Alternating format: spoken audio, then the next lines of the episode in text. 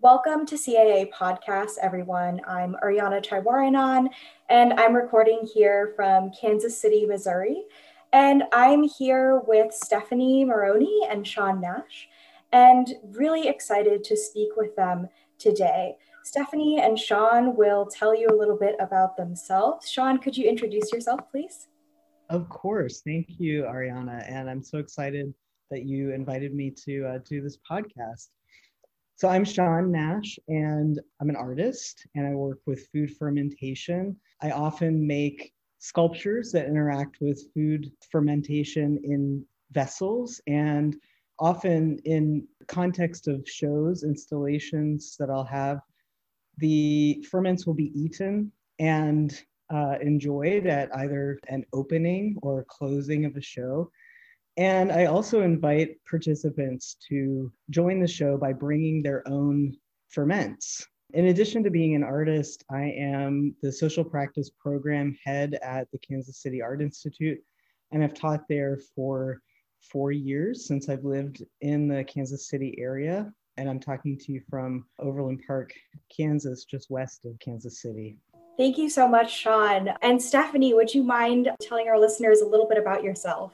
Yeah, thanks for having me, Ariana. I'm always excited to have an opportunity to work with Sean too. So I appreciate the invitation. I'm Stephanie Maroney. I am a scholar of food studies and feminist and science and technology studies. I work at the University of California, Davis. I work there in a program that's a part of our Humanities Institute. Uh, it's a program that helps graduate students in the arts and humanities conceive of and carry out community engaged research projects. Uh, and in my own work, I am interested in thinking about human and microbial relationships, having a look at the way that the science of the human microbiome impacts and shapes our social worlds, and I've been participating in, I guess, artistic, pedagogical, creative practices around fermentation and mycology for the last few years that uh, are really fun and wonderful, fulfilling activities for me. And I am joining you virtually from Patwin Land in Northern California.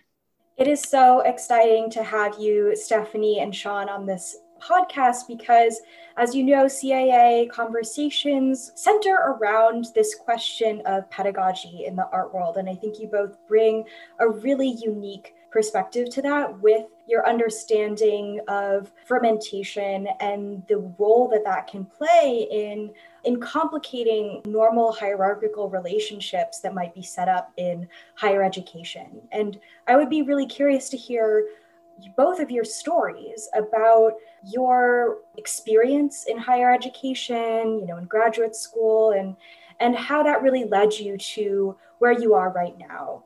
Yeah, I'd love to answer. And I'd also, since we're on the subject of, of pedagogy, the first thing that just came to mind was how Stephanie and I met.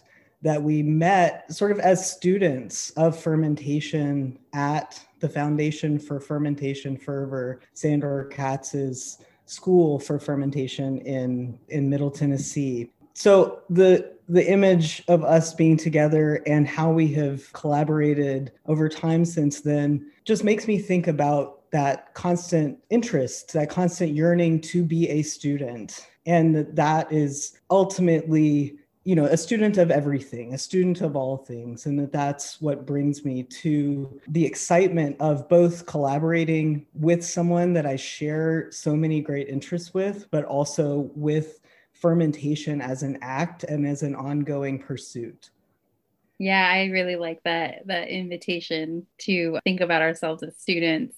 Yeah when when sean and i were talking before about the foundation for fermentation fervor and how we came into that space it was really with a desire to have a transformative experience there I was a grad student at that time, and Sean had just finished grad school. And at that moment, the world just felt so small and isolated as I was plugging away at my dissertation and doing a very solitary act of writing and working towards some end goal that was going to be, you know, my my degree was going to be finished and then I would face a very uncertain world of what I might do for work and for creative outlets. And so I went to the foundation, you know, Foundation for Fermentation Fervor in order to explore some of the work that Sandor was doing because it fit into my dissertation project. But what, you know, I found there along with wonderful friends was really a different way to learn and a very experiential relationship to learning that was not a part of the way that I had been doing my work up until that point. And it was just, yeah, it was immersive and it was incredibly rewarding to just do that work very hands on um, and materially with others because I had felt so, you know, alone up until that point. Yeah, for me, such a similar experience in terms of, I guess, being out of grad school. I actually had been out for about six years, but I, I'd had a job in New York that I was just really tired of. And I think honestly, I was still figuring out both the connection to higher ed, the art world, how I was supposed to interact with the art world in New York, the fact that those things were not coming together for me in any semblance of a normative experience of like understanding how to enter that and that the relationships that I had, especially with people in those spheres, did not feel honest to me. They didn't feel rewarding. And that partially was me. I see in both the environment and in myself things that needed to change. After I read Michael Pollan's book, Cooked, that's where I found out about Sandor Katz. And I was doing so much self experimentation in many ways, but working with sourdough in the kitchen, doing a lot of cooking to take care for myself and my wife while she was going through her very difficult uh, medical residency and training. And through cooking, I just started to feel like there was science there that I was really interested in, but there was magic and sort of alchemy that reminded me of what I love so much about working with materials and finding really unique scenarios that feel like creativity in such an unbridled sense of what that is. So, my interest in going to the foundation for fermentation fervor was out of that wanting to again have a transformative experience as stephanie said and answering a call you know it was a calling to do that while there, not only finding this new world of people that wanted to invite possibility and diversity, at least from my understanding of, of how most of us treated that experience, the possibility of what can be created with fermentation, the experimentation, it just wasn't something I found in art making in a sense of, of what I was sharing with people or what was being shared. It was too cold a world I think now there are many other possibilities in what I'm seeing in students and what I'm seeing in changes in art worlds, plural, is some of that. And it's it's creating those real connections. I was on the brink of finding out gender identity that I really needed to figure out. And I I needed to transition. And it wouldn't be for a while after I went on the residency, but I started using non binary pronouns and started to understand my body. And I do think it had to do with fermentation and with I mean, meeting more queer people, even though I've known queer people all my life, it was the right moment to kind of look at others and say what the possibility for myself was, rather than, and I think this goes back to higher ed, figuring out this prescribed role you're supposed to have over and over and over and fitting that form and fitting that mold. And I never felt like I fit in. So I think breaking from that was really important. That is such a beautiful discussion. I think this idea of a transformative experience and then coming all the way back around to transitioning in one's own identity. I'm really thinking about how you both spoke about the ways in which a kind of normative pathway or normative experience didn't provide the fruits that perhaps it promised or that were expected or they didn't feel satisfying. This other experimental pathway, this transformative pathway that deals with fermentation, really allowed for coming into more creative and reclamative experiences. I know you both have discussed the ways in which queerness and fermentation allow for a kind of defiance of category and open up possibility and creativity. And I'm curious if you could talk a little bit more about that aspect of this program or of your work, the way that you see a transformative experience living alongside the work of fermentation. Fermentation you know is about transformation. So you don't have to look far to find those connections. And certainly anyone that has experimented with fermenting foods or who has witnessed the act of fermentation in the soil or in your body or in a jar of something can understand that it is a transformative process. One can approach that as an observer of the transformation, and that can yield beautiful thoughts and ideas.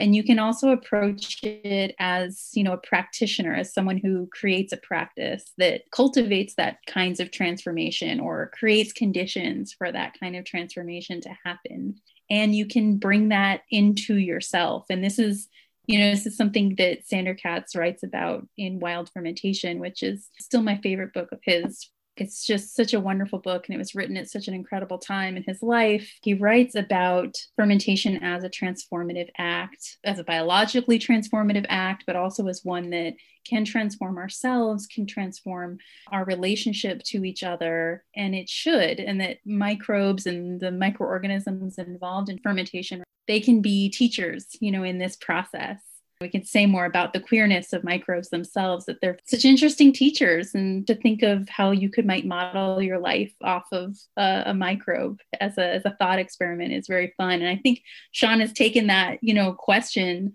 i know to heart in his work and i've seen him explore that through writing or through sculpture of just thinking of what it would be like to think of one's microbial self and act or write or think or make from that perspective. Yeah, certainly that multiplicity of self. Um, I mean, the microbiome and its percentage of human cells to microbial cells in the body being greater than 50% microbes it's such a, a wonderful perspective of scale. When I think about what part of that transformation is, it really is a perspectival shift on life. I mean, just that I'm small, that's okay.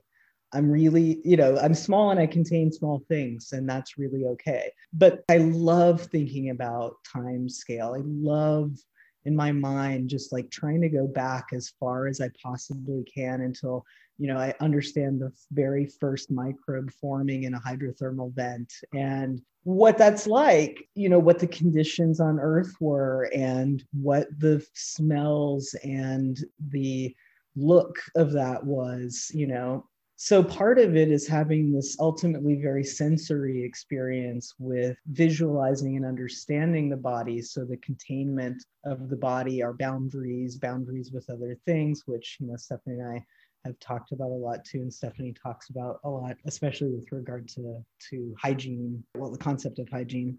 For me, the the sensory experience that was something that really strayed from what I understood my education to be, which was very calculated and a- analytical in terms of how one needed to know very, very specific discourses of painting, and of art, and that coming from that lens, the room for other things felt so thin, even though certain types of artists circulated whose work was shocking. And, you know, and of course, mostly men, but not entirely. So I just, I think there's this experience of understanding taste for me, like getting into taste, getting into flavor. When I started to understand after I got out of grad school and I was a I worked at a fine wine store as a beer specialist. And I just sort of fell into this job and I really liked it cuz I got to figure out the whole, you know, histories of beer and terminology. And I just was kind of a geek about it.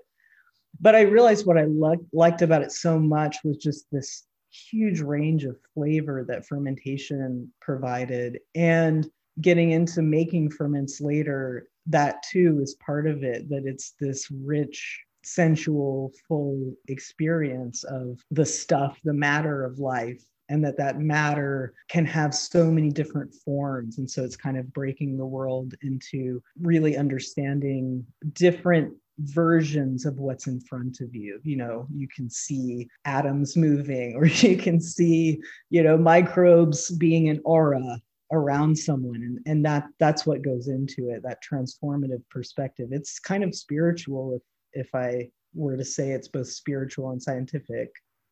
Yeah it definitely is. I i feel like another collaborator of ours maybe i won't name her but we when we've talked we we talk about like making a church a fermentation you know that it, there there really is something there's some religiosity to it that is really interesting and you know it could be a religion or a cult i guess depending on how you feel but that maybe is something that engages one's full senses and feels transformative and can be seen but not seen. You can't see the microbes but you can see them working in the world. And people certainly talk about God in this way, you know, not to make this into a religious conversation, but there is something about that. Like it's about faith, maybe, but in this case, we're talking about we know that these processes are happening. We know that there are things being eaten and digested and made anew, and that genes are being mixed and changed. And we know the transformation is occurring. We can't always see the actors, but we know they are acting. There's something kind of spiritual about that that is lovely. And there's not a place for that in higher education a lot of the times. I was in a uh, cultural studies program, which is an interdisciplinary humanities program. So a lot of people did really interesting, politically engaged work, absolutely, but still very research based. So even within a fairly expansive program that I was in, I just didn't feel like there was a space to um, address that full sensory experience, or it didn't feel quote unquote academic, which is why I think that experience in Tennessee was just so transformative and it really has shaped the, the both of our futures both to, as collaborators but our own work has you know fundamentally changed since 2014 i would say.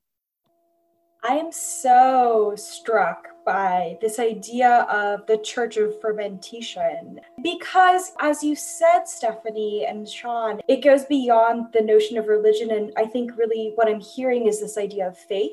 And you know, Baratunde Thurston talks about democracy as a faith based practice. That we need to be able to believe in things, in people, in entities, in non humans that we don't have control over.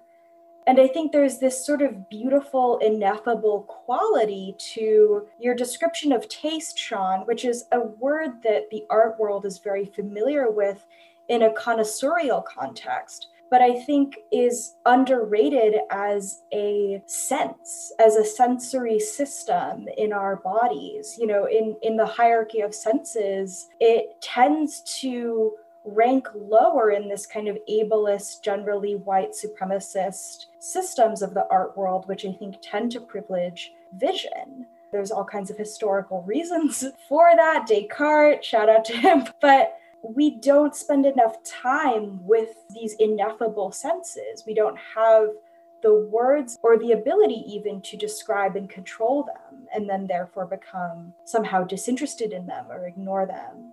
And I'm curious to hear you all's thoughts on that question of control and chance operations and the role they play, not only in your practices, but also in our hope and our faith for democracy, even.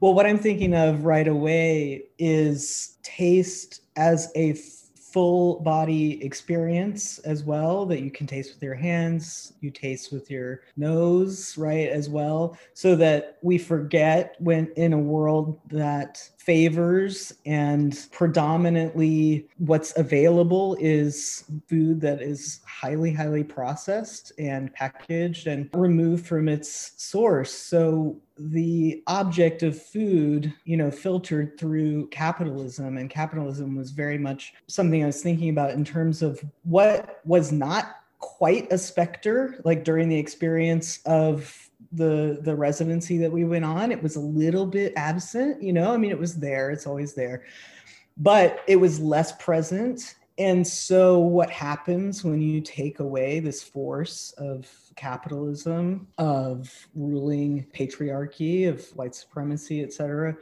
And what can happen to the body in those circumstances. I mean, I feel like I'm recreating those experiences as much as possible as a practice. I think a lot about control. I write about control, particularly as a main tenet of the way we think about health in the United States and in North America more broadly, for really any hegemonic understanding of health, because it's been exported all over the world at this point and I draw on the work of feminist philosopher Alexis Shotwell, who writes about purity as a practice that is ultimately about control of uncertainty, of difference, of otherness, of boundary making, everything. And I'm always interested in fermentation as a practice that helps to unsettle some of our ideas about what we can control because control is a relationship. Sometimes we can't get away from that and sometimes it brings us comfort. But I don't think everything in our life needs to be a relationship around control. But a lot of our larger culture here in the United States doesn't let us think that way. Both capitalism, white supremacy, uh, neoliberalism, right? All these ideologies are so focused on the individual. And ultimately, that individual is an individual who makes choices about their life, about their desires, about the world they want to live in. That's a relationship of control. To be able to choose is to put oneself in a position of control. Yeah, that doesn't make me feel at home. It doesn't make me feel connected to others. And so I was looking for practices that could help to unsettle that relationship of control. And fermentation is specifically, I should say, food fermentation. I think just saying fermentation sometimes is too big because I've been working with some food scientists and pharmaceutical companies do fermentation. Uh, you know, huge industrial brewers do fermentation. The gas industry does fermentation. So it's more of these kinds of smaller scale food fermentation practices I found to be uh, a wonderful way to de-center the human control over the natural environment because you can only set the condition for the ferment. It's not going to taste the same uh, even if you put the same ingredients, you know, every time. And there's always something that is beyond your control, whether that's the weather or the microbes themselves or the materials. And so I've appreciated fermentation, my own practice around it, for the very thing it does to that notion of control by decentering it and, and unsettling it. Towards that idea of really learning from food fermentation, from these microbes. You mentioned microbes as teachers. I think that's just such a lovely, humbling idea. And I'm curious who are your other teachers? Who do you kind of engage with and learn from and enter into these relationships with? Sean and I have talked about being inspired by the more than human world broadly. And certainly we think about microbes around fermentation practices. But I've, you know, also been thinking a lot with mushrooms lately and with fungus. And I want to know new ways to do things. I want to see things modeled and be inspired by practices that are earth based and don't necessarily involve human actors and see what I can learn from that. Not, you know, not to anthropomorphize, although that's a part of the process, but rather to just kind of be inspired. I will also say that I have this uh, ongoing book club where we read eco feminist speculative fiction, and it's been going for years now. And I am continually inspired by these feminist science fiction writers who were able to so accurately diagnose the present with these visions of the future and the past. Just rereading Ursula Le Guin, and I am constantly blown away by her analysis of power and the way that she thinks about human and natural relationships. It's astounding you know, I would say in terms of who our teachers are, like earth based, natural world, looking for those kinds of lessons, and from other artists and makers and writers and the creators of the world who do it from from a particular perspective, of course, from non dominant, non hegemonic perspectives. Well, I think Stephanie is one of my teachers. That's for sure. One of my benefactors. I think that, yeah, I mean, I've been a stubborn person in my life and there's been times where I've really not accepted mentorship and I've shrugged it off or thought, you know, I don't need this at that time. But I started to wake up a bit to who's around me, to who I really needed to learn from and to cultivate those relationships. And so, in terms of people, um, that has meant developing these kind of crucial friendships and collaborative relationships where I know that I'm going to continue learning from them and that most of the time at the at the basis of it like with Stephanie there is this really tangible interest in getting outside of ourselves, getting outside of self centeredness to really find ways to look at and work with the world to create new things, new scenarios, new possibilities and trying to not be skeptical of what that means. I mean, for me, trying to not be skeptical because of the onslaught of terror that continues to happen the other thing is that I've allowed myself to be my teacher because there were a lot of things I need to learn for myself. I try to understand that from a, a, perspective of really, really listening, listening to my body, how to sit with those uncomfortable feelings, move through them, and understand that as a part of this interconnectedness of, of being since we've moved to this area, my wife and I have fallen in love with the tallgrass prairie and Kansas landscape in particular. And we've really gotten into native plants. My wife, more so than I, in, in making native plant gardens. And I'm learning through her intentionally to cultivate that relationship. Um, she has her thing, and I want to I want to learn from her. But going out to the tallgrass prairie into these areas of open expanse that are really really overlooked and really have been undervalued since they were colonized. And taking that into perspective, you know, taking in the really, really hot summer and then the the extreme breeze that extreme wind that Kansas brings on, just these again, like full sensory experiences and trying to be present and trying to continually learn what it means to be present with something and when one shifts between you know, having a subject, studying something, and being truly with that thing. What are those different kinds of experiences, and how do we shift between them, and how do we learn how to practice and cultivate that as much as possible? And where do we have time for it? How can we create that time with the context that we have discussed being the dominant hegemonic way we have to live our lives?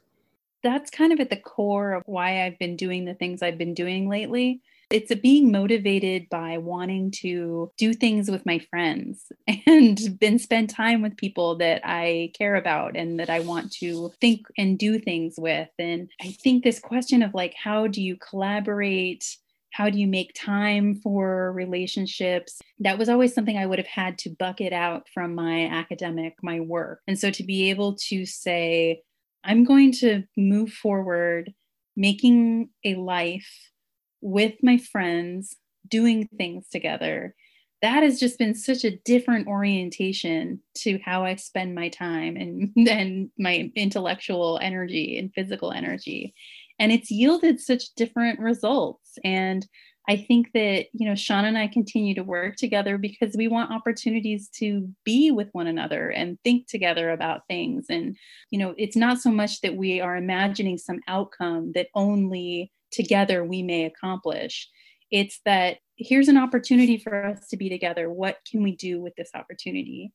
And I think that moving and, and thinking and creating from that space has just felt so much better to me as a person than any other kind of orientation to the work that I'm doing. I love that idea of slowness, of being with your friends, of learning from yourself. And something I'm kind of hearing is sort of an antidote to capitalist colonialism. I'm hearing this alternative direction to learning that is instead of going out, conquering the mountains, seeing the new unseen landscape, understanding the other, it is a kind of looking around you and a presence with what is around you, those who love you and are already in relation with you, creating new things from that. It's making me think of a similar critique of global philanthrocapitalism, where instead of spending your money elsewhere to help people of color, usually white people, wanting to help people who they deem in need, if that sentiment was actually felt deeply, it would be lived by those people in their communities, and perhaps they never would have accumulated all of that wealth to begin with. And I'm really curious to hear in those intimate relationships, how do you create that space for the kind of transformative experiences that we've been talking about? What are the conditions? What are the commitments that you make to yourself and to each other? After Sean and I met at Foundation for Fermentation Fervor, it was, you know, just like keeping in touch, like, oh, how's it going? Oh, here's some pictures from the residency. Cool. And, you know, being social with each other. And then there was an opportunity to write something for this collection, Fermenting Feminism. And, you know, that could have been something that, you know, Sean just submitted because his work fit perfectly in that world. I could have submitted it because it's something about my my own research. I could have drawn from my scholarship. But we both were like, let's do something together. What would that look like? Let's do creative writing, you know, something neither one of us had really ever done and and play with some layouts of how that might look. And we felt because we trusted each other and we were committed to doing something together, we were able to take some risks and experiment a little bit uh, on what we wanted to do, which I think is a part of having an experience be transformative, is that you're open, you're ready to be changed, and you're maybe ready to do some things that you aren't already an expert in. You're ready to kind of take a risk. And it helps when the stakes are a little lower than, or you tell yourself that the stakes are a little lower and you know that was such a great experience and we were able to go to a conference together and we met other wonderful people that have kind of i feel like are now a part of my intellectual circle and my my life in that way. And then i got a small grant to do some kind of like an experimental pedagogical project actually. It was funded through this feminist arts and science shop at uc davis and again, I was like, I know I want to do something around fermentation. And I could have just done that project. But I was like, this is another opportunity to work with Sean. Cool. So, you know, flew out and we ended up doing this workshop. It's a it's a fermentation workshop at the public library, a free fermentation workshop for anybody who's in the public library in uh, here in Davis, California and we approached it as a way to do like non-dogmatic teaching to really just come into fermentation and try to actually teach it to others without saying this is exactly how you're supposed to do it. And that's something i think we both admired in Sandor Katz's teaching practice as well. And so that is a workshop i still do you know and it came out of our our work together and, and i never would have done that if i wasn't inspired by Sean and had the opportunity for us to work together again. Yeah, that creative writing that we did for now I'm going to try to say the title Bubbling Bodies and what did we title it? Was it Bubbling Bodies and Queer Microbes? Okay. Yes, dispatches from the Foundation for Fermentation Fervor. There, we said it again everyone has to drink something every time we said that the whole podcast. but I, I wanted to do something like some creative writing, some collaborative writing, some collaborative anything. Like I wanted to collaborate when I was in grad school. I was like, please, someone at Yale, will you please just like make something? I didn't, I was, I didn't really ask people like that because it was not it just didn't feel right. It was not the vibe. That was not the vibe. You know, I, I yearned for that though. Yeah, this moment is like, what are the risks? Well, I mean, it is taking a risk somehow because, of course, I was ingrained to understand, you know, my time, my creative time, my studio time being these really precious things, which I do think um, they are. And I have increasingly less of it in some ways, but in other ways, that space of what I'm doing has shifted. And part of that has to do with social practice, with social engagement, with what I understand to be the thing that I'm making in the world. That I do need to have creative outputs, but there's a bigger picture of how I'm trying to understand um, life purpose or you know what to do with the power that i have in this world to create things with other people. And where where do those resources go? If i am a resourced person uh, where can i best put my resources? So i do think about how the effort of writing the efforts of attempting to you know collaborate um, on many things you know with my role as the social practice uh, program head you know what what I can do in that role and imagining that has been really fun. During COVID, it's been, you know, it's going, it's difficult. I'm in a planning phase to, to think about what can really be possible after that. But that's something exciting and it's new, it's on a precipice of a sort of expansiveness. But I think that that idea of like, like where where are you sitting in perspective to find expansiveness at the other side and that's not always something i feel certainly. Certainly i feel like the world has diminished and that like it's very hard to keep doing things. But it's coupled and paired with the other side of of that moon of of it being a, an open expansive that perspective of possibility which i think in the conversation of the new for me perhaps in a romantic way i don't know is is also the old. I mean and i mean really really really old. Because because again and coming back to like how i how i illustrated it like this restoration and repair with the earth that needs to happen in order to heal our relationships with with other humans as well that i think those things are bound coupled with a with a true understanding of how like earth systems work and how how we interact with things like our waste. But the idea of of having this relationship with the possibilities of the old gives this space for what i think about as being new and new kinds of relationships or restored re- revived we're always collaborating. Like you know, for the example where like respiration is a collaboration.